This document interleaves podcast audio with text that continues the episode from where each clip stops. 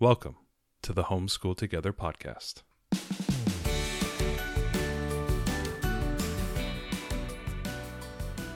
Where one working mom and a stay at home dad help you navigate the nuts and bolts of the growing and dynamic world of homeschooling. with a focus on early learners like me. All the ins and outs of building and maintaining your homeschool life. Homeschool. Find out tips and tricks to make things like this easier. I'm reading. And ultimately, enjoy educating your kids. And what's that last thing? Have fun together. Did I do good, Daddy? yeah, you did, sweetie. Good job. Hello, and welcome to Homeschool Together. Today, we're going to be talking about a very difficult subject teaching through the tears, I think is what we have it mm. titled. But before we begin, if you could head down to the show notes, feel free to connect with us on social media. Ariel is leveling up her Instagram game and join us out on Facebook. That would be really nice because we have a nice little community there, and feel free to ask ask questions. And we also have our resource guide. And then I think whatever we talk about today, we may have a few things to recommend, and those will also be in the show notes as well. So today we're talking about teaching through the tears. which is which is kind of a funny it's really about building motivation in your kids you know to, to do to do some of the formal lessons right? There's there's things that uh, we all don't want to do and how do we motivate our kiddos? We had a listener lindsay who wrote to me uh, on instagram. Thank you lindsay. And asked about building motivation. Her son often digs his heels in when he gets to doing phonics or math work.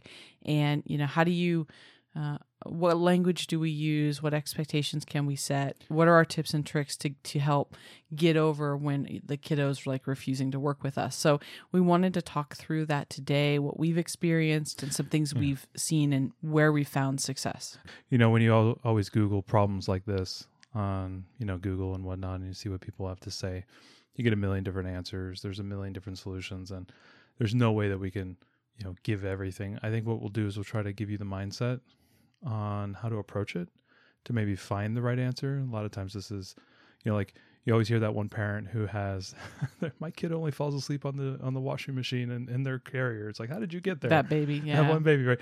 Well, they figured, you know, that was the one thing that worked, right? And I'm not saying yours is going to be like that, but you know, there's a lot of different solutions to a lot of different problems. We'll give you some ideas, some tips and tricks how we've been able to overcome this. You know, all of us are focusing on early learners, and early learners we all know can be very stubborn, and if they don't I mean, I think learners of every age. I can be oh, stubborn. well, sure. you know what I mean? I, I think the thing, the Of problem course. is, is that the the reason that your child uh, is refusing, or you know, maybe not just refusing, maybe they just they don't want to. They're going along with it, but they're not happy about it. They don't want to do those formal lessons. There could be so many causes.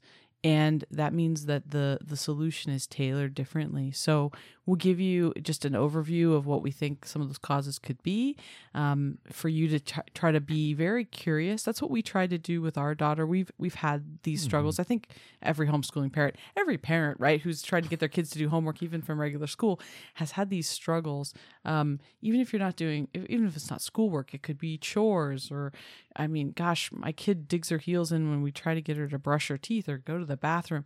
So it could be anything. or go to bed, like, I mean, or just go to bed. It Like, could be anything, right? Yeah. It really could be. And you know, there's a lot of different ways. And I so what I would say before, if you're having a, a problem like this with your child, with anything, we found that the the right answer always is to be curious. curious and communicate. You know, communicate. Right, to be curious about about what's going on there cuz it's not just that your kid's being a jerk. Even though we sometimes feel like our kid's being such a jerk.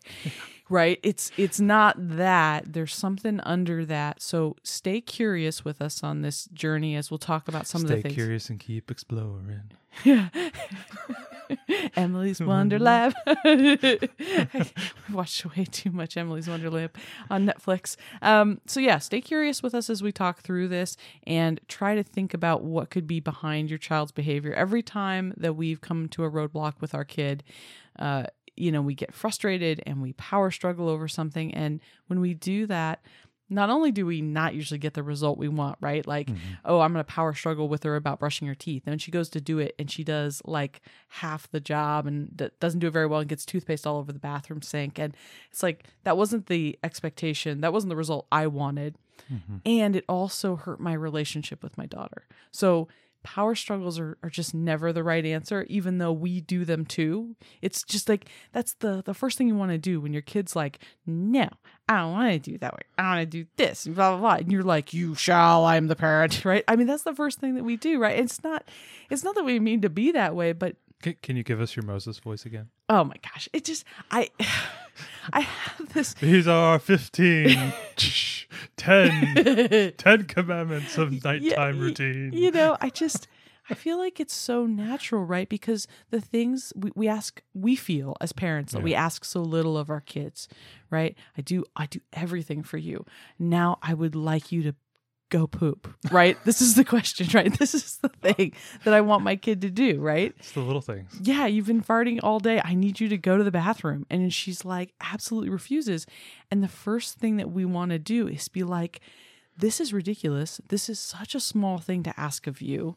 Why won't you just do it? And we and we get authoritative. And whenever we do that, Because that, that tends to be the easiest route. It's not, Yeah. it's, you know, communicating. it's a natural route. It, it it's a natural Yeah. reaction I think that we have to it, right? And nothing tightens it up faster than being authoritative, right? the last way we're going to get her to go to the bathroom is that way, right? But it, we all we do it. We we fall into that hole and and we don't want to be that way because if we're if we're curious about it and we come to realize oh it's because she really wants a book and she really wants a certain book or something i mean it could be something we're not even thinking of Yeah. So Right. let, let's let's start into what are some, you know, common issues why a kid will refuse to do whether it's learning or anything in general. But you know, in this case, let's talk about learning. You know, the homeschool environment, Mhm. doing the things we we need to do for education. So, um, when our kid refuses to work with us, we've commonly found that uh, one, she's uh, been overstimulated. Right? Yeah. She either is currently being overstimulated, um, or or has just been. Right? She maybe she had a, an eleven day with grandma Now, where did- yesterday. Where, did we hear this? We heard that was this wasn't Super Nanny, was it? No, I, I don't. re- I think I don't know if it was or not, but we, you know, if, if some- your kid your kid has yeah. all these these different levels of a day, right? If your normal average day is like a five, right, where you know there's there's ups and there's downs and things are pretty normal, but then you go to the zoo, that's an eleven, right? That's a day that's off the chart. It's so overstimulating. Then the next day you come back and you try to do another day at a five, and Mhm. sometimes we have trouble getting our kids to recalibrate Mhm. right? And we've we've totally We- seen, we've this, seen this- especially coming home from grandma's Uh, house. Yes, when we come from grandma or nana papa's house, it's it is we are coming down off of an issue. Like when if she goes away for a week or whatever, and then we she comes back after a couple of days, it takes us a day or two to get get it back into normal. right. Rather normal. than those days being fives, we would need those days to be like twos, so that you know it's extra light, it's extra calming. We can't just step right back into our normal routine, uh, depending on the day that they've had. So overstimulation that that can be just a big problem. well, and what dovetails well with that is is the idea of being tired or amped, right? Right. Yeah. Oh, you know, there's nothing worse than trying to homeschool a tired child or a child that is so excited to go and, you know, oh, oh what if you, and we've had this happen, right? We have a play date set with a friend for lunchtime and you're in the morning and you're trying to get her to homeschool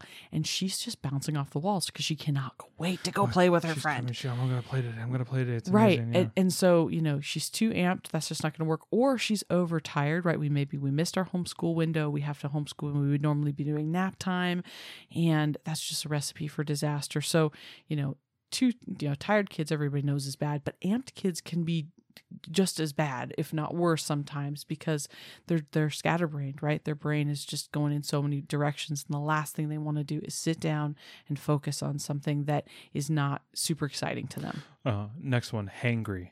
When they are not just hungry, they're hangry. Yeah, this is a big one, right? The little one is doing this. Where she's two years old, almost two years now, and she is absolutely hangry when she wakes up from her nap. And if she does not get something, Mean, she's going to be chewing on the walls. She's going to be screaming at you. yeah, well, and, and and with our early learners too, right? Kids in the preschool and early elementary stage are growing in some rapid bursts, right? We've noticed times where we felt like our daughter wasn't really growing, and then all of a sudden we cannot get enough food into her. She is eating constantly, and she'll sprout up a couple of inches. So, uh, just be mindful of your kids' uh, growing cycles. That you know, hey, we have a we have a routine, right? We have breakfast, and then mid morning there's a small snack, and then there's lunch, and there's an afternoon snack, right? We we have like this, but that might that cadence might not be working if you know your kid is going through a growth spurt. So be aware of the hungry, which quickly turns to the hangry, and all bad things sprout from that. Hey, listen, I get hangry. I know. I know. when I- it's right? Yeah, I do. Um, Grab the ne- Snickers. yes. Yeah. Not not brought to you by Snickers. Um, next thing would be about the subject matter. So s- some sometimes you know the subject matter that they might be learning might be a little bit boring or in, interesting, um, or that they could be frustrated with the learning, like in some way that maybe they're not getting it, they don't like it. They, the last time that they did that we've had this with our daughter with Yeah. reading right the last time that we did it she uh, really really struggles with it so the next time we try to do it she remembers Mhm.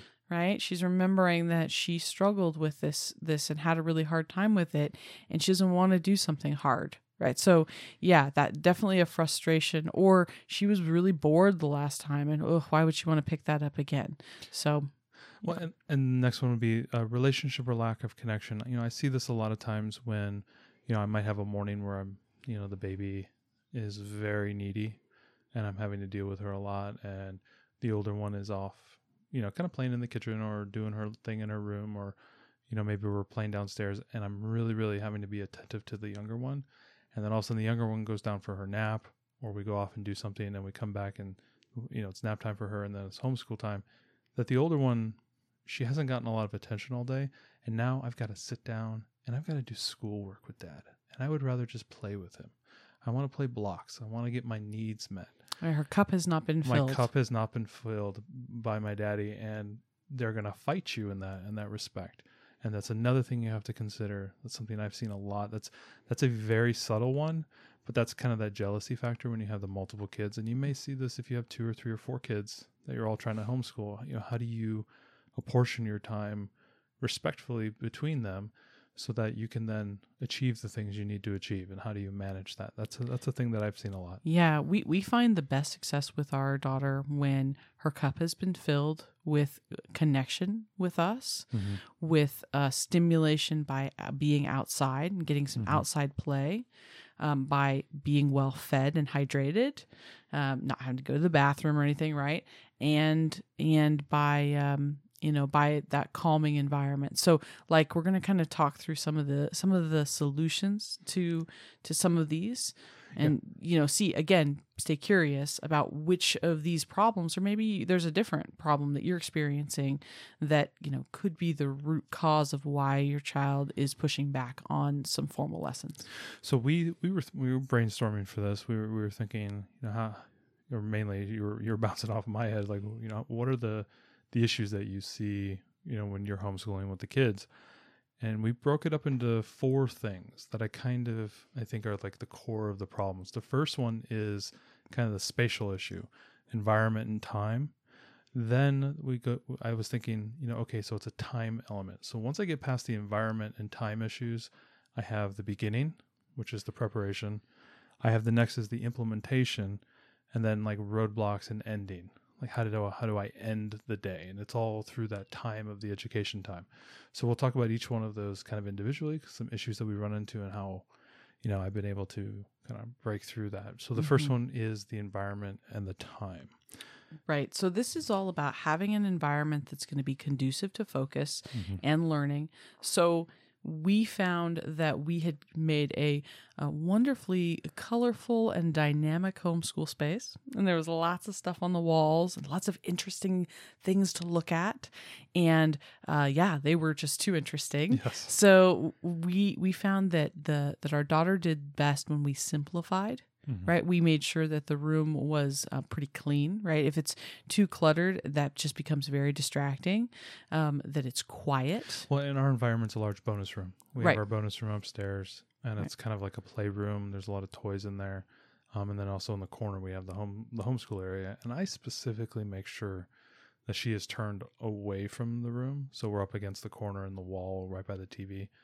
And you know her not seeing all the toys and everything is very Mhm. helpful. She has to literally crane her neck around to go see it. So being able to just focus okay i just have the stuff in front of me. I just have the wall and here's my daddy. That's a good way to just like initially take away those kind of distractions. Well, right, and it, it's and really the large hard. and the large windows are behind us too so she can't see outside yeah yeah you you've you've faced her towards that so it's not distracting. We also don't have our younger daughter sitting there playing with blocks behind her right? So there is some homeschooling that we do when the younger child is is in the room and she is playing but mm-hmm. it's okay because it's it's things that our daughter's excited about doing mm-hmm. reading stories or doing some art or doing some other engineering type blocks and different things. But if we're talking about you know reading and math the things that we need real focus for we can't do that with another child doing something distracting I found room. I found that to be the case. Now I'm I'm hoping that within the you know by the end of this year, um, that the older one will be a little bit quieter, and maybe we can start doing homeschool together. I'm I'm actually eagerly looking forward to that. yeah if, if our younger child was Yeah. sitting there reading a book i don't think that our older would be distracted No, i don't think she would have a problem at all but, I, but but I have this like baby toddler thing. we have a toddler that's you know they're just they're walking chaos right and Yeah. so it's much more interesting to pay attention to her sister than to pay attention to the lesson and so she's definitely going to put up some uh, some issues with wanting to start Absolutely, yeah. And the next thing um, that we make sure is that you know we we pick that right time. So the toddler, you know, when I'm doing the very focused stuff like the reading and math, that's the stuff that I found that it needs to be quiet. I have to pick the right time, and I've had to do this huge, you know, this huge shift in our schedule. Our whole daily routine has just been shifted because we've had to give up the morning nap for the baby um, in lieu of just the afternoon nap. Um, and in doing so, our older one has been basically not napping, doing her quiet time and whatnot. Mhm.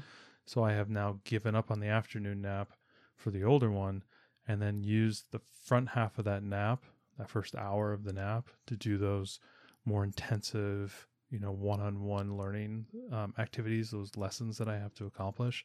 And I've had to do this huge shift in my whole day. but it's actually been a better time of day for her because She's already played. She's, she's she's played so for for us you know find your child's right time of day S for us in the if by doing this in the afternoon at like 1.30 right uh, our daughter has already been outside. She's already been playing all morning with her sister. She's had lunch. She's gotten to see mom because i always uh, well no.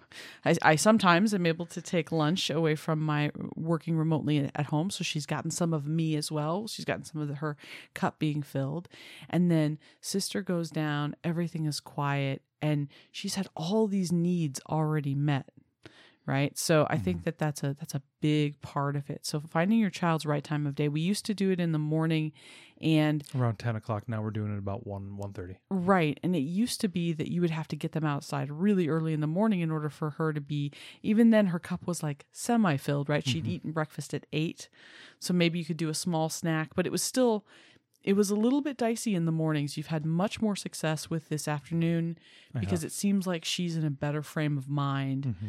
In that early afternoon time frame. I think she's just. It's not that I think she can nap. I just think she's calmer. She's been, you know, a lot of her energy's been burned off, and she's just, I think, more receptive to the lessons. I she's not as antsy. Mhm. She's not as amped up. So for for me, I've been able to. And it took a lot of observation to find that okay, that's going to be the good time, and we gave it a try, and it's been really working. It's been working well. Mhm. Um, next thing, um, so that that's kind of environment and time. So kind of considering those two things to im- not necessarily um, that you got to have the perfect environment or the perfect time, but those are things that you may need to shift around and change, and maybe is impacting your homeschool life. Right. We're trying to what we're trying to do with these is, you know, how do you set yourself up for success, Mm-hmm. right? You could do all the things we talk about and still be struggling because of one of the issues we talked about at the beginning, Yeah. and then you can try to get to the bottom of that.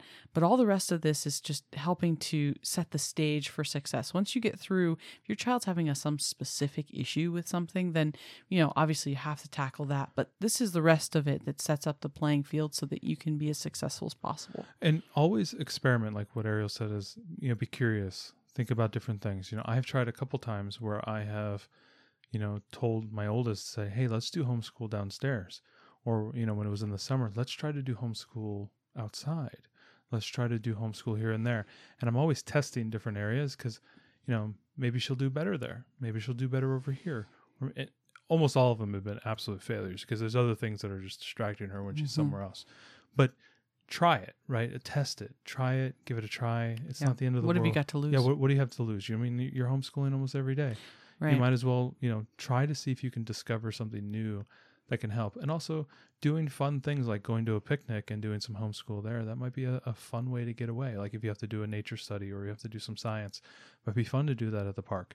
Just think dynamically. It doesn't always have to be upstairs in the homeschool room. You can always try different things and see if those work. I have not had much success with homeschool outside of the homeschool room or homeschool area. well, I think it really depends, right? Uh, it depends on what the subject right is. yeah. doing nature stuff outside or even doing art outside has been fine but Mhm. when we're talking about these these subjects that are you know less fun right we're Mhm. talking about our math reading lesson or phonics reading uh, handwriting the things that you know, kids don't gravitate towards wanting to do those are the things that you know usually we get pushback you know i i think very hopefully very few of you get pushback about doing things like art um, and nature but you know yeah so definitely try to try to mix it up So, so the next thing is, you know, you have your good environment, you have your good, you know, the set, the time you're doing. Next thing is preparation. Um, you may have issues with preparation. You may have issues with getting started. You know, for me, I'm under such a not a time crunch, but the minute that minute that baby goes down, we got to get moving, right? Mm-hmm. Because it's like 120 minutes. That's all we got.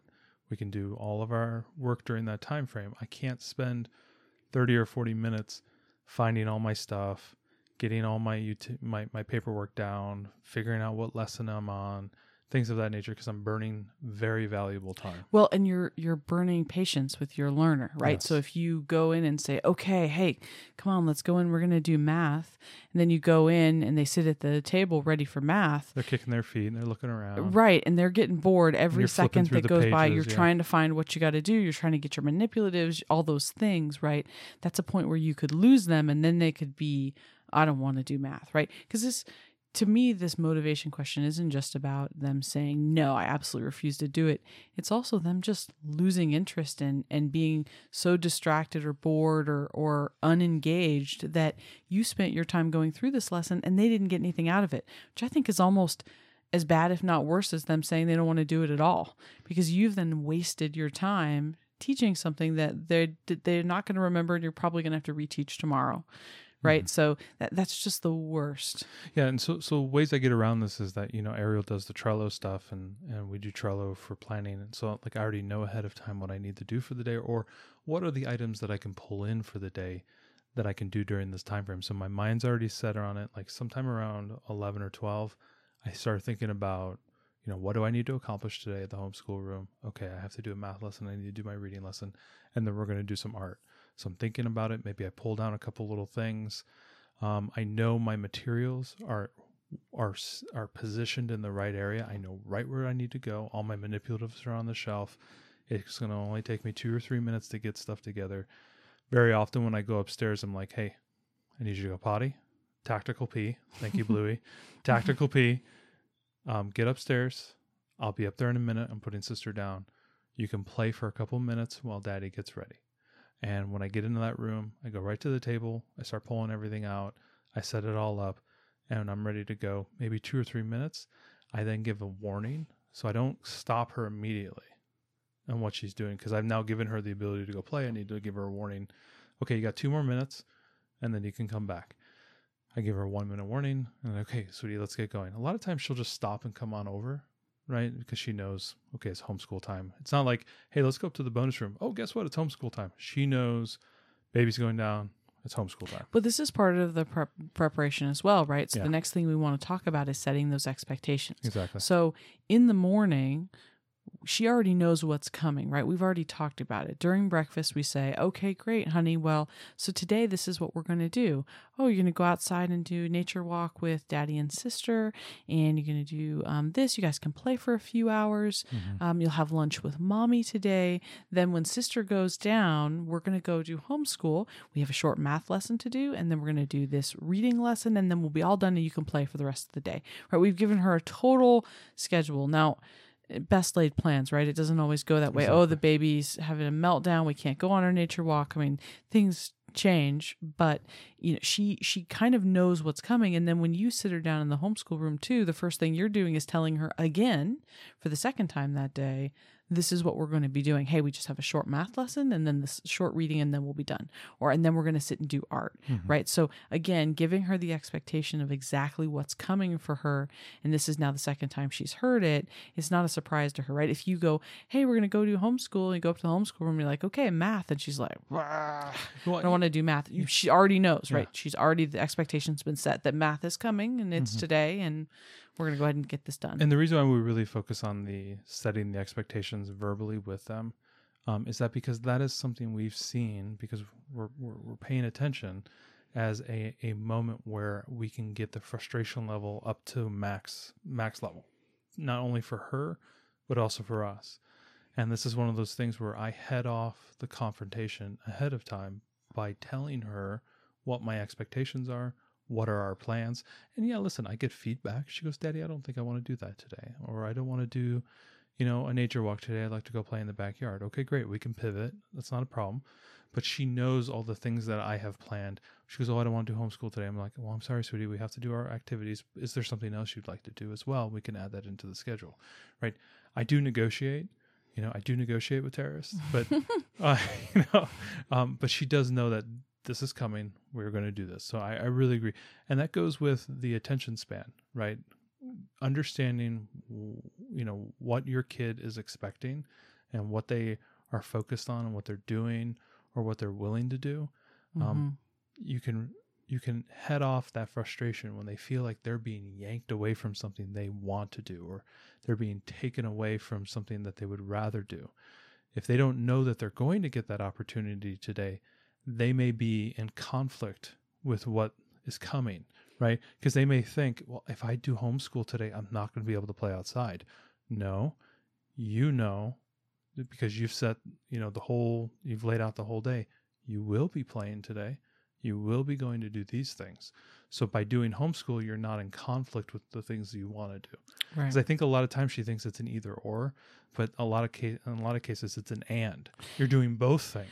Right, right, and just the expectation part is so is so important um, in that. And you talked a little bit about attention span, and and one of the ways that we use this too is you know in your preparation of what you expect of them is we know how long she can stay with a lesson. Oh, yeah. Right? Okay, so she's got a 15 minute max for math and a 10 minute max for reading. I'm I you know I'm just making this up. They, it does change, but know the the attention span of your kid. Like if you've only got 10 minutes and 10 minutes is all you can do with them, then then know that and make that part of your plan. Don't try to plan a 20 minute lesson for reading when you just know that your kiddo's going to have a problem uh, at that 10 minute mark, right? So again, you set yourself up for success by understanding what their limits are based on their age, right? So, you know, we see these things like, oh, um, you, right start math we're doing, and you've got this math lesson. That whole math lesson may be 25 minutes, but maybe you don't have 25 minutes to go. That means that you need to make an adaptation. So maybe you're going to do, you're going to pick a good stopping point and you're going to stop halfway through. And that's going to be the point because that's the attention span of your kid. And you do the next part uh, later in the day or the next day, or you may have to make some changes. So understanding the attention span of your kid when you're making your expectations is super important. You know, set yourself up for success. Absolutely. Next thing is uh, tone. Is something that really irritates me personally is tact and tone. I always ta- I always say that to you. I didn't like the tone. Um, having the right tone with the kid about the activities that they're going to be doing, whether they're things that they like to do, like hey, we're going to the jumpy house today, or we're going to go play outside today. That's really fun.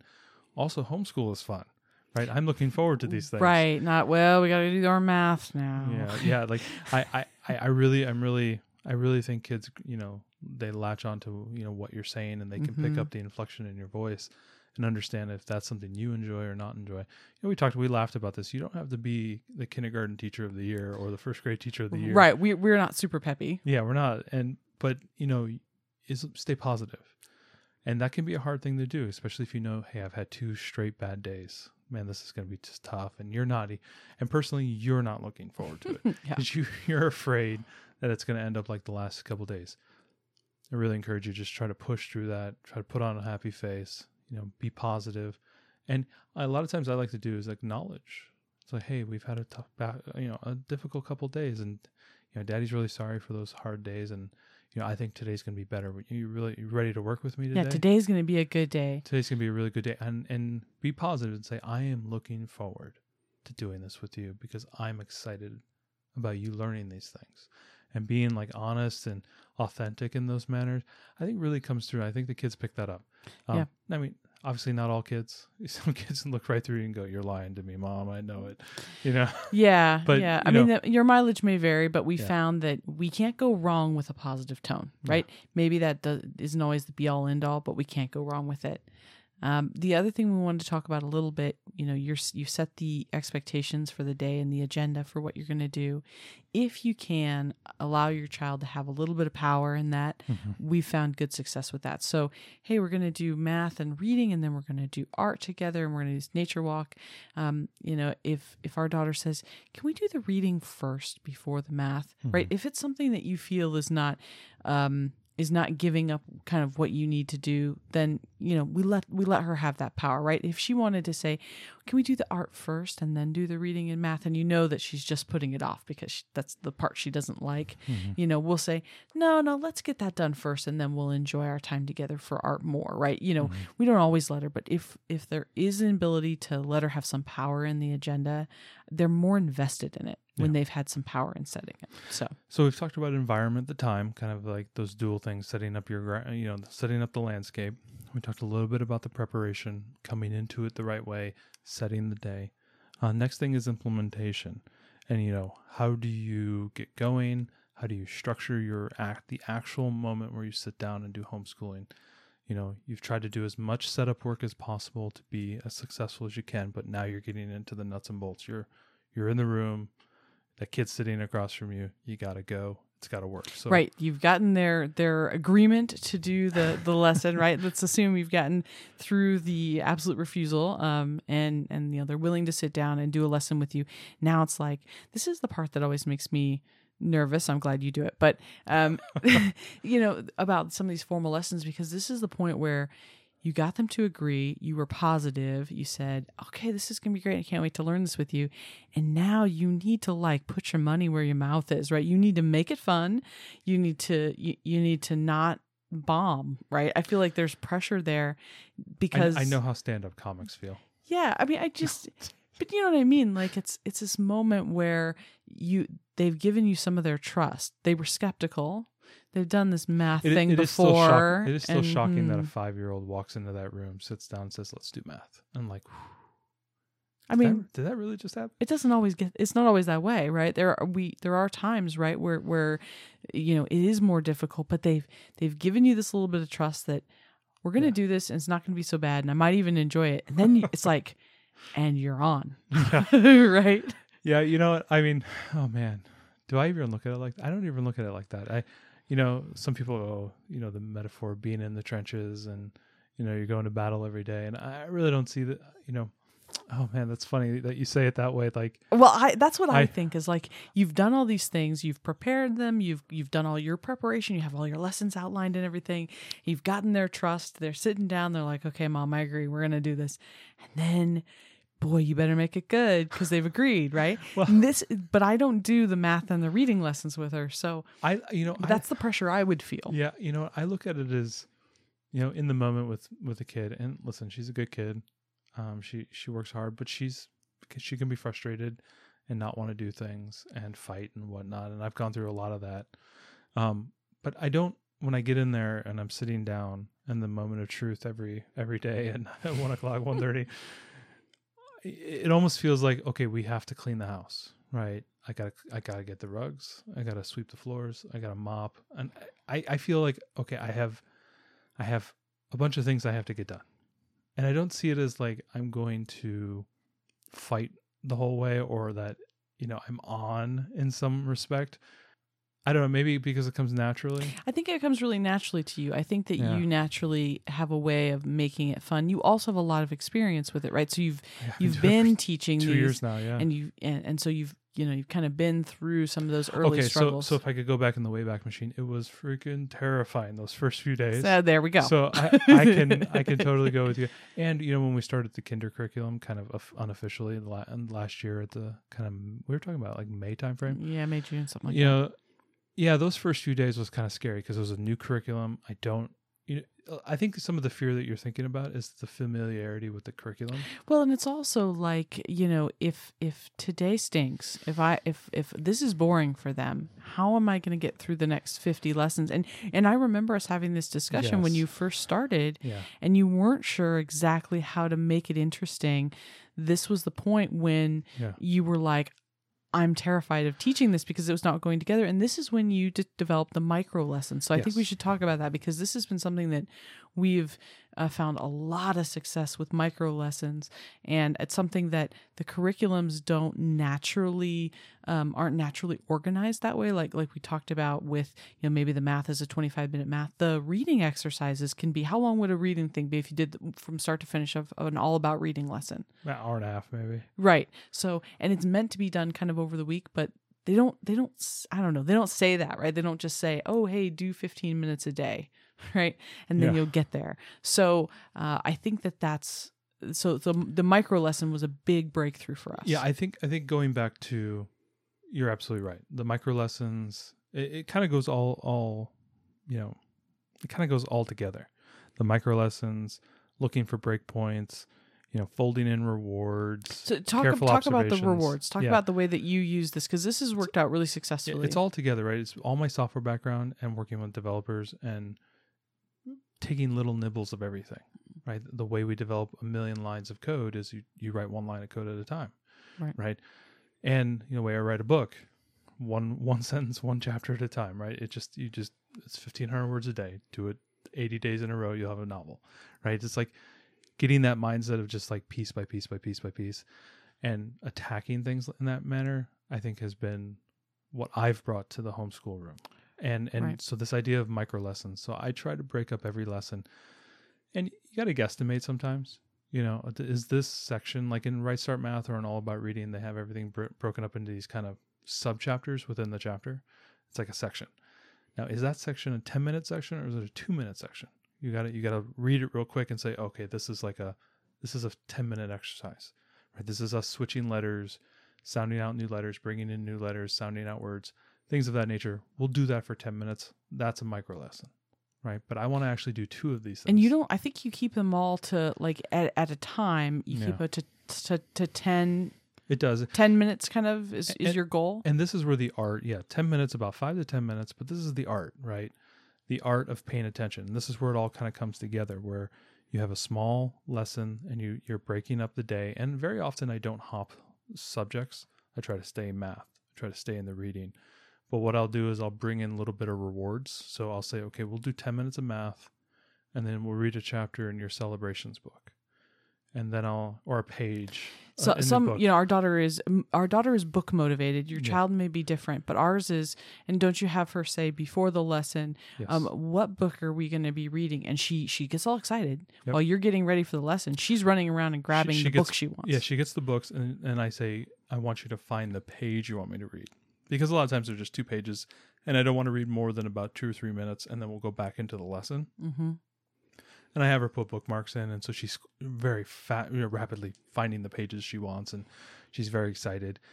And then that's something you can use during the lesson. If you got kind of a little sticking point, you can say, hey, you know, we're going to read this page next. Let's get this done so we can go do this type of thing. So be really excited.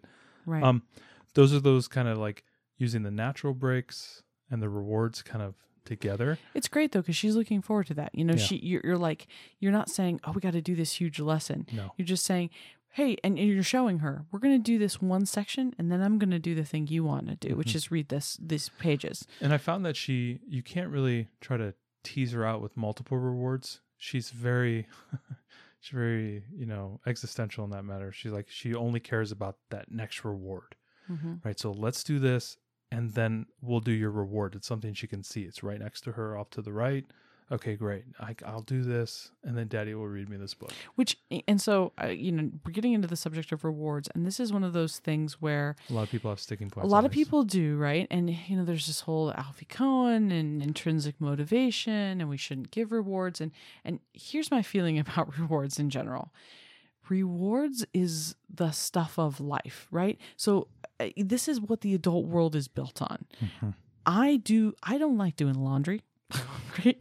But I do the laundry because the reward, well, it's nice to have clean clothes. I'm not going to say that's not a reward, but really the reward is that I just want to get it done so that I can go and read a book or I can go do something else that I'm excited and passionate about, right? Um, you know, if I was just motivated to have clean clothes, I could do the laundry any time of day or evening, but I don't. I do the laundry in the morning because I want the rest of the day to not have to think about it and get to enjoy the other things that I want to do. I go to work every day because I get paid to go to work. That's my reward for doing it. I'm not intrinsically motivated to do my job as much as I love my job, right? So I feel like re- we deal with rewards all day, every day, Mhm. in everything that we do. And acting like our kids should just be intrinsically motivated to do stuff doesn't ring true with me. Now, maybe a lot of people will have a problem and don't not agree with us on that. But for us, using thoughtful rewards and natural rewards too, like, hey, we're going to get these things done, and then you can have the rest of the afternoon Well, to play. and, and That's also, you know, but it's going true, it's right? going back and understanding what your kid likes to do and the thing is i'm reading her i'm reading her a chat like a, a page within a book that would be like a spine book within a homeschooling curriculum yeah, and she thinks it's a reward and for me it's like i'm just doing more homeschooling right you are. and and But sh- what if her thing was that she wanted to To play dance to, to, to dance for two minutes? i would You would do that, right? yeah We'd toss on some charlie parker and dance together Right, right. We're doing Charlie Parker this week um, for Blossom and Root. But but yeah, so I, I I don't know. I think that these micro rewards, the the idea that all rewards are evil, and and I'm and and some rewards definitely are work at cross purposes to what you're trying to do. yeah yeah, yeah. And, and they'll negatively affect things. And maybe that's what this intrinsic motivation is trying to talk about. But small and strategic rewards can work wonders. Well, and the fact that you're you're accomplishing things. So the minute you accomplish that little 10, 10 minute micro lesson, she gets the reward. But before she gets the reward, you give her the reward of I'm super proud of you that you were able to accomplish. Look at this awesome thing you were able to do. That's right. And and that positive reinforcement so that when you when you're done with that reward, the reading or the dance or the whatever it might be, and you come back, she's like, I did really well the last time. I'm gonna do well this time. It's just kind of that mindset and setting that mindset. One of the things I would say about the reward is make sure that whatever you do it doesn't get them too far from where they've been, right? You want them to come back to the lesson. So if it's Yeah, again, the reward cannot be long. It cannot be long because you take it. They, it takes them too far away. right, I mean, if it was like, oh, I want to sit down and play my video game for a minute, that's probably It's not not- going to work right. You got to find a reward that's going to be something that they'll enjoy and they'll look forward to. I have used the apps. I've I mentioned this know. before, using the Khan Academy, the Frederick app, those type of things before. Um, I actually haven't been using a lot of apps lately. She's been really hot on books, and so I've just been kind of going with. But those apps you usually used at the end of your homeschooling. Mhm. Hey, honey, if you can get all of the things done that we have on our list, then you can do a little Khan Academy Kids for a while. That was an after thing. Yeah. You weren't expecting her to come back to the homeschool No. room to the table, and you know, so the the rewards that you choose need to be something that's small enough that um, they don't lose they you don't lose them. Mhm. You know, you don't want to have to struggle to get them to the table the first time and then have to struggle to get them back after their reward. So Yeah. just, you know, be cognizant of what you use. And books are a great thing to do. Next thing is careful consideration of the child to ensure that they're still engaged, and this goes well with another idea, which is pacing. So, being able to watch their eyes, making sure when you're you're losing them that you can kind of bring it up, change it up, change what you're doing. Maybe this isn't working. Maybe I should try something else. That goes back to the preparation. So when I'm doing this activity or I'm doing this lesson, then I have another way to do the same thing that might be a little bit more exciting. Thinking on the fly. I know that's kind of hard. It gets like, well, how can I be creative on the fly? I'm, it's hard enough to do this stuff, but trying to have maybe a couple things in, in the back pocket. Like I'm in like the 50th, 50th lesson of the all about re, uh, um, right start math. So I have a lot of experience with the curriculum. I know all these different things that she likes. up at the beginning, I didn't know. And so it was a mm-hmm. little bit more difficult at first. And once I had enough experience with these type of things, I don't think I'll have this problem going forward. It was really, it was like the very first time I started doing a reading or a math curriculum. And I was so new at it. I really didn't know what I was doing. And I didn't know how to think on the fly. I think going forward, like when we do the next level, level one or whatever, I'm going to be a lot better because I'll have already done 150 lessons and I'm going to do the next the next one will be great because I know how to adapt. At first it was very very difficult. So my ability to to shift on the fly has gotten better as I've had more experience. So if you're sitting there and you're you know you're still starting with this new curriculum or you're you know it's your first few weeks, it's okay. Once you get a little bit of experience under your under your belt, you'll be able to test and play different things and see how your student, how your learner reacts to those things. And again, that's just another little thing in your tool belt and, and how to do that. Kind of goes well with it is the pacing. A lot of times I find that if I'm going too fast, like, hey, I have a math and, you know, a physics, math, science background, right? Math is very easy. I have to pull myself back a little bit, slow it down, do really thoughtful exercises because I feel like I move a little too fast. If you're more of an English or language type of learner, Maybe you are going to move too fast on the reading then. on the reading stuff. So like Yeah. I I find with the reading I'm very mechanical with this with the the lesson. Not formulaic, I don't want to say that, but where I'm, I'm very much um, I articulate the movements. It's hard to say like okay, I'm spelling a word jet. Okay, now I have the little tiles. I I'm pulling out the j sound for the l sound. Now what is the word let? Right? I'm like it's very thoughtful in my actions. It's very similar to how I teach the math to her. but you're doing a question and response, which Yes. is also a great way to keep engagement. Yes, That's ask a- questions. ask questions ask them to clarify what you said right um, switching roles uh, can can you help me to to spell this word i'm not sure how to spell it right and then they take over and they take the teacher role all those ones all those bits of interaction are great ways to keep their engagement because the the, the problem is you can you can teach them all this stuff but if their eyes glazed over and they missed it all then you're going to have to teach it again or worse you're going to get onto you you think they got it you're going to go on to the next lesson and then they're going to be upset and overly challenged because they didn't have the right preparation for that lesson because they don't remember the previous one that they need to build on. So uh, you know making sure that they're engaged all the way through is is really key. And asking questions helps you to know too whether they're really getting it Exactly. Uh, next thing, uh, doing warm up lessons. This is some warm up lessons, and this is something I've been doing a lot lately, and I have found this to be great. So you know, zero to sixty in two seconds is too fast. and not all curriculums have warm-up lessons so you're Yes. making this up Yeah. So Yeah. uh, like the Right Start Math has warm up lessons. All about reading tells you to do warm up lessons. Um, but they don't always give you those things. They say, "Oh, run through the, the cards or run through the letters and then start." And you know that's that's that's always nice. But I always like to change it up and do different things. I always like to have the warm up lessons be that thing I'm trying to hammer home.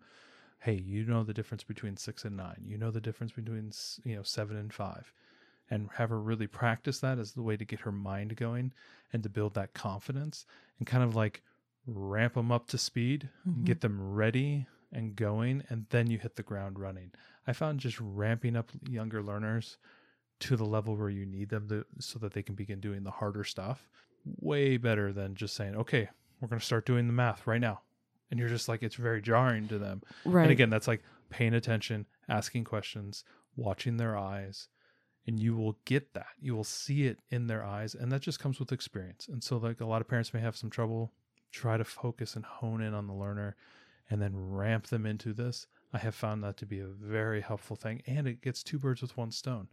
I'm doing daily review of things I know she's struggling with. And after a couple weeks, now she's got that in her bag, and then I can shift it to another warm up lesson that's hitting those things that she's kind of struggling with, and then I can ramp up into the lesson. So it's a, it's kind of like gets her ready for the day, but also I'm doing a short review and and doing that mastery level of learning, kind of that repetitive cycling back on and on the learning. I found that to be very helpful and very effective. Yeah, I think that that one of the things that's good about this is there's a balance, right, between keeping your children challenged Mhm. and letting them do things that they have mastery of so that they can enjoy that mastery. So if the and and I think that Julie Bogart talked about this in her Brave Learner book, which is fantastic. Um, you know, if you teach them something and the moment that they get it, you go on to the next lesson and you start teaching the next thing, they never got time to like revel in their mastery of the thing that they learned. So one of the great things about these warm-up exercises is that, you know, part of what you can do is give them the opportunity if they just completed a lesson yesterday um, and you were and, and they did well at it, give them an opportunity to revel in that, right? Give them mm-hmm. some words that you know that they can sound out so that they can have that feeling of confidence and accomplishment before you challenge them again. I think it's it's really easy for us to see that they got it and go, great, let's move on to the next place without letting them really enjoy that they they have that. And it's such a confidence builder, right? I, I think that that was a real problem. We we recently decided with our daughter that um, in the evenings, I'm going to take out our All About Reading, our first book, which she's already moved through, and I'm going to go back and reread the stories with her in that, have her read them to me so that she can show me her mastery of those words and help build her confidence for when you're with her in the homeschool room and teaching her the advanced concepts. And I think that's going to work really well, just giving them the chance to celebrate their wins. Yeah. Well, and also the the idea of celebrating the wins is come down off your lesson with something that's positive. You know, you'll ramp up with a warm up, you'll do your exercises, and then finish with something that they know is is they can do. Right. Like End on a high note. yeah, always end on a high note. I, I really find that to be a very helpful thing because you know you've done your hard work and it may have been frustrating. They may have not gotten everything. You may have been a little contentious at points and you may have had to pull them back into it, but have them finish with something they can do. It kind of ends with that positive note and they'll come back the next day remembering back the last thing that they did was a positive thing. Right. If the last thing that they end on is something that was that they really struggled with that they didn't quite get, and that was kind of the end of it, it does leave a sour taste Mhm. for the next time. It does, It's very does. true. It does. Okay, so we, we talked about environment, time, um, that implementation, preparation idea. Now we're going to talk a little bit about roadblocks, kind of that final point. So very often you get to a point, and I think most of the you know the teachers here on on podcasts or listen to this and they go, "Where are most of my roadblocks?" Very often at the end of the lesson. This They're either at the beginning or their end. Usually, right? They're usually you can't get them to So- s- to start, or you or you lose them partway My- through, and my- they, you can't get them to finish. My biggest issues that I always see is right towards the end.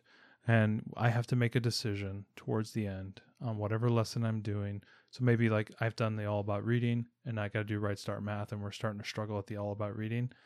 You got to make a decision. Is this a resilience lesson or is this a they've done enough? I can back off and I can, you know, I can just end it here in a positive manner and then we'll pick it up the following day hmm that is a very hard thing and that's something you have to think about in the moment in line while the student's learning while they're starting to get frustrated have i done enough today or should i push them just a little bit? And that it's always going to be in tune with what their you know what their attitude is. Right. do you see it in their eyes? Can they move forward? Go ahead maybe push just a little Mm. get them through it. But also is there a value in pushing through it? Oh i i have to read 10 pages in the story. We only read two or three a day. Is it valuable that i go to the fourth page maybe not it's not worth the fight she's done really well today i want to end on a positive note Well, you, and you're building their stamina too, right? Yes. So this determination between, you know, do do I push through and teach them resilience even when something's difficult? You have to keep going, Mhm. and there's a little bit of that, but at the same time, um, you know, you also have to think about like, is this so much of a challenge that it's that it's too much it's going to be off-putting for the next time right we I, i'd rather they slowly build up the stamina of our of our learner so that you know okay well maybe right now she reads three pages a day Mhm. and occasionally we push her to four um, and then maybe in a few weeks she's going to start reading four consistently Mhm. but if we always tried to push her to eight pff, you Yeah. know? You're going to Right. lose that battle every time. Right. We need to slowly build her stamina up to longer lessons. Next idea is the curriculum. You have to say the question is my my child struggling with the curriculum. You know is is it the issue with the curriculum? Do I need to change up how I'm doing it? Do I need to maybe swap out a new curriculum? These are kind of the existential questions. Right. This is a difficult one. You know, best laid plans, right? We as homeschool parents have put so much effort. I know that you all out there have done so much research about what curriculum to use. Mhm. Uh, I see you. I've done so much research. Um, you know, it's Well, and they've spent money. yeah, well, well, you read about it, you're watching YouTube videos, reviewing it, you're looking through it, you're trying to determine what's going to be right for your child, you're considering your budget, you're considering the way that they, they're learning style. You make this decision, you purchase this curriculum, and then maybe it doesn't click with them. And, and this is a point where you have to really think about and try to get to the root cause of why are they struggling with the curriculum is it the way that it's being presented? Are the lessons too long? And we've talked about micro lessons. Is it just that it's totally against their learning style? Mhm. and then maybe that's not the right curriculum choice for you. Or do you adapt it? yeah and, but maybe you know hey it's not really the right curriculum choice. You won't use it next year but this year you've already shot your budget on it and you need to use it. Um, you know what if you've gone into something that's very heavily workbook focused and you have a really kinesthetic learner you can't ditch the curriculum because you can't afford to buy a new one. So that's the point where you're going to have to be creative and maybe you need to get out some manipulatives and add some things from around the house and try to make something, you know, adapt the program to the direction that you need it to be. And maybe that's the right answer. Or are they too young? Like in this case, you know, it, you have a five year old. Is it too young to start the reading curriculum? Is it too young to start the math curriculum? Right. Maybe yeah. we'll hold off for a few more months and come back and see if we go again. Absolutely. I, we're all we're all We- excited We, to were start. talking about this with our youngest, like maybe some of the str- struggle that we had when we started the the curriculum with her was maybe she was too young. yeah. right? Yeah. I but now I think she's really doing well. She's doing great now, and I do think she, she was probably a little young, and it was really difficult because, uh, specifically with reading, our daughter was desperate to read. She wanted to read so badly. We felt compelled to start her on a kinder curriculum, even though she wasn't yet a kinder student.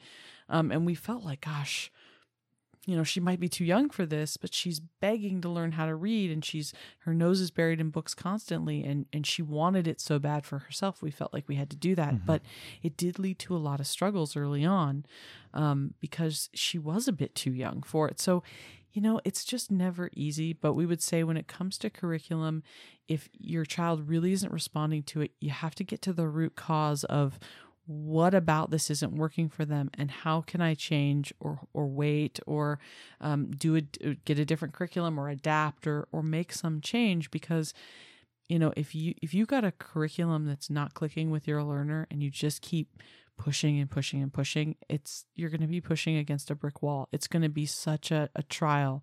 When you find the right thing that clicks with them it's going to flow. When they're ready for it and it's the right thing ah, it just moves like clockwork. It really does. Yeah, and you said you said a really good point of asking questions, and you know, with these common roadblocks that we're seeing, that you know, if you're getting to the end of things and it's still not working, you know, obviously you can think about the curriculum. You could also ask the question as the teacher. Well, you called it teacher surveys. yeah you know, ask your kid, and, and I've done this a few times where I ask, you know, my older learner, you know, what can daddy do that makes this better? What can I do to make this more entertaining? Like, I'm at the end of this lesson, it's not very exciting to them. You know, is is is daddy not doing a very good job? Is this not interesting? How can I make this more interesting? And you'll be shocked at the advice that they'll give you. And Yeah. you'll find, oh, daddy, I just don't like the way your shirt is bouncing off of your undershirt. It's not complimentary. Pink does not work with blue. yeah You know, that type of thing. Like, oh my gosh oh my gosh. Yeah. Oh, well, yeah, you know, I, I think it's okay, except that I have a really itchy foot. Yes. Um, oh, I did not know. oh, that we- we itchy, itchy foot issues. yeah. Well, it would have, you know, it just would be better if I could do it in my pajamas. Well, Okay. okay. Go, go get the Right. pajamas on. Yeah. I mean, sometimes the answers are really small, or, Yeah. you know, they had a snack, but it wasn't quite enough. And they're just like, "Ah, yeah, it'd be better if I could just have a few more Cheerios. I mean, it, it's, some, and other times they could be like, yeah, that was really boring. I wish you would do it in funny voices or something, right? Sometimes it is stuff that you need to do, but sometimes the things are ridiculously easy to solve. And Yeah. if we just ask the question, Yeah. we can really get to the bottom Yeah, of they're it. not they're not some strangers. Feel free to talk to them and communicate with them and you know, ask them how to improve things and, and you'll be shocked at what you get. And the last Yeah. one, you know, big issue is that, you know, these are young kids. Their brains are all wiring up still. you know, they're not Mhm. 25 yet. They haven't finished wiring up. And they have big emotional issues going on and their their their hormones are flying through the, and they're growing and they're Mhm. crazy time you know you know expectations and big leaps in emotional and psychological oh, development. huge leaps in development and all of those things kind of flood into it and you know what today just might not be the day and you need to hold off for another day and do the lesson tomorrow Yeah, whenever I feel like there's just, you know, there's no explanation, right? When you talk to your kid and you're like, uh, they're just fighting you, you know, Yeah. fighting whatever it is, go and take a bath, whatever it is, homeschool, and, and they're fighting, and you're just like, what's wrong? And they then they can't articulate it to you. That's when you know that the problem that you have is larger than I have an itchy foot or I want to do this in my PJs, Yeah. right? And and we we had this happen. Our daughter had just a huge. um uh, just a huge spike in disrespectful Oh, behavior. yeah, yeah. She was uh, lashing out. She was being rude. She was refusing to do anything. She was fighting with us all the time, and and this was I don't know about six months after her sister was born, and we just we were like, what is the matter with you? Everything is fine, and you're just.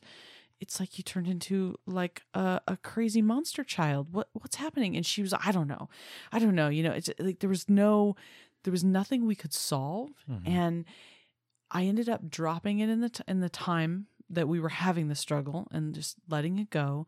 And later, when she was quiet and she was calm, you know, I laid with her and said, you know, I just want to talk about it, and I just want to hear from you how you feel.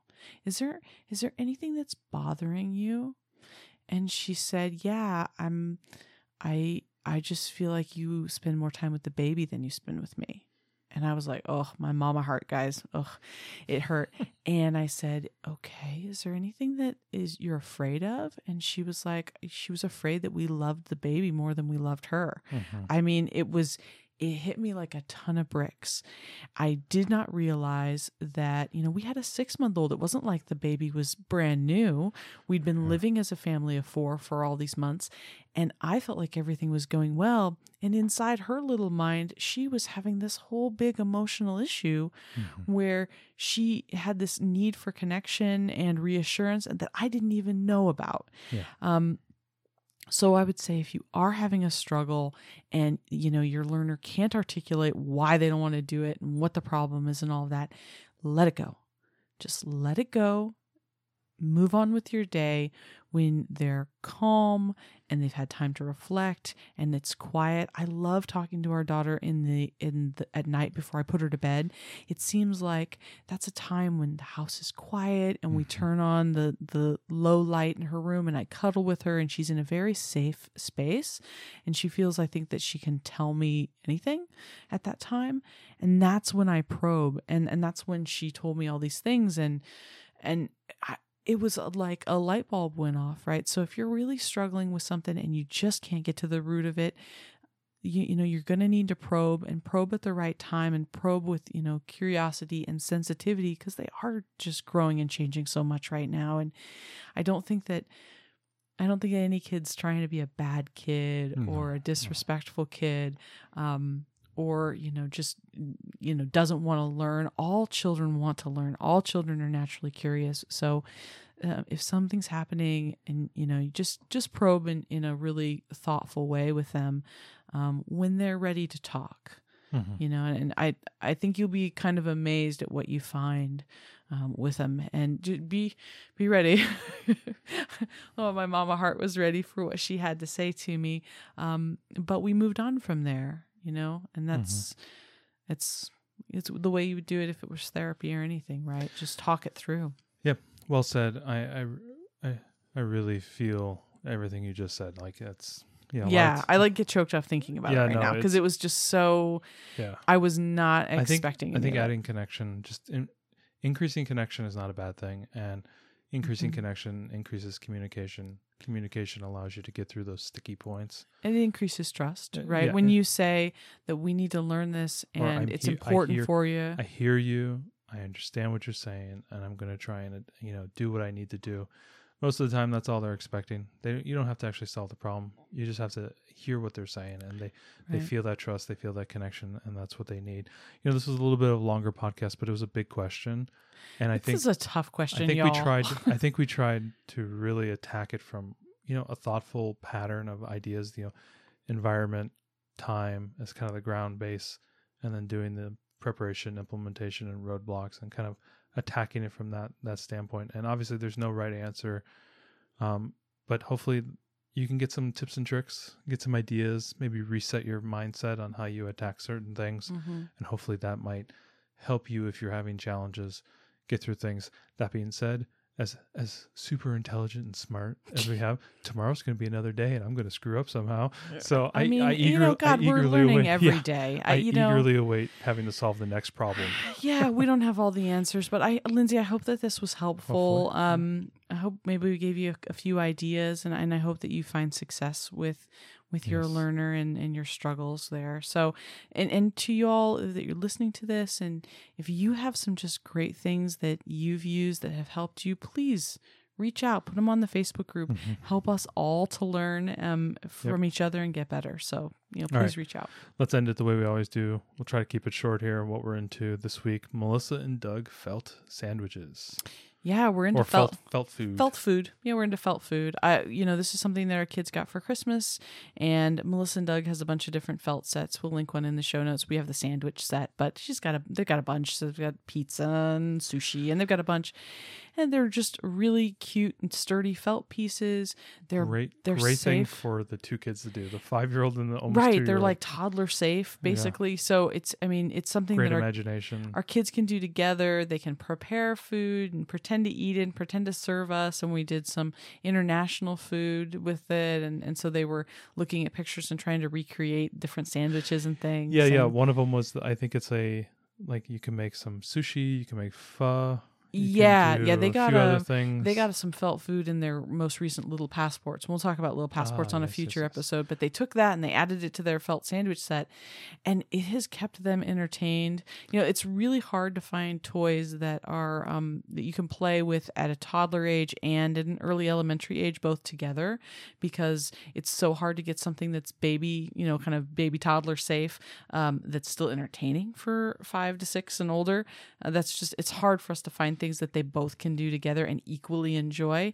Uh, and felt food, who knew? Felt food. yeah, so. super easy. We you pull it out. It doesn't take up a lot of space. Yeah, it was great. It's easy to pack for them to play. They play together, um, and you know, very affordable. So felt Well- food. We'll link it in the show notes. Take a look.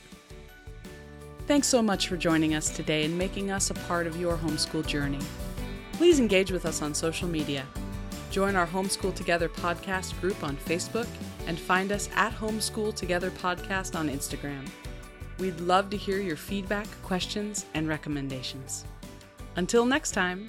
Happy homeschooling!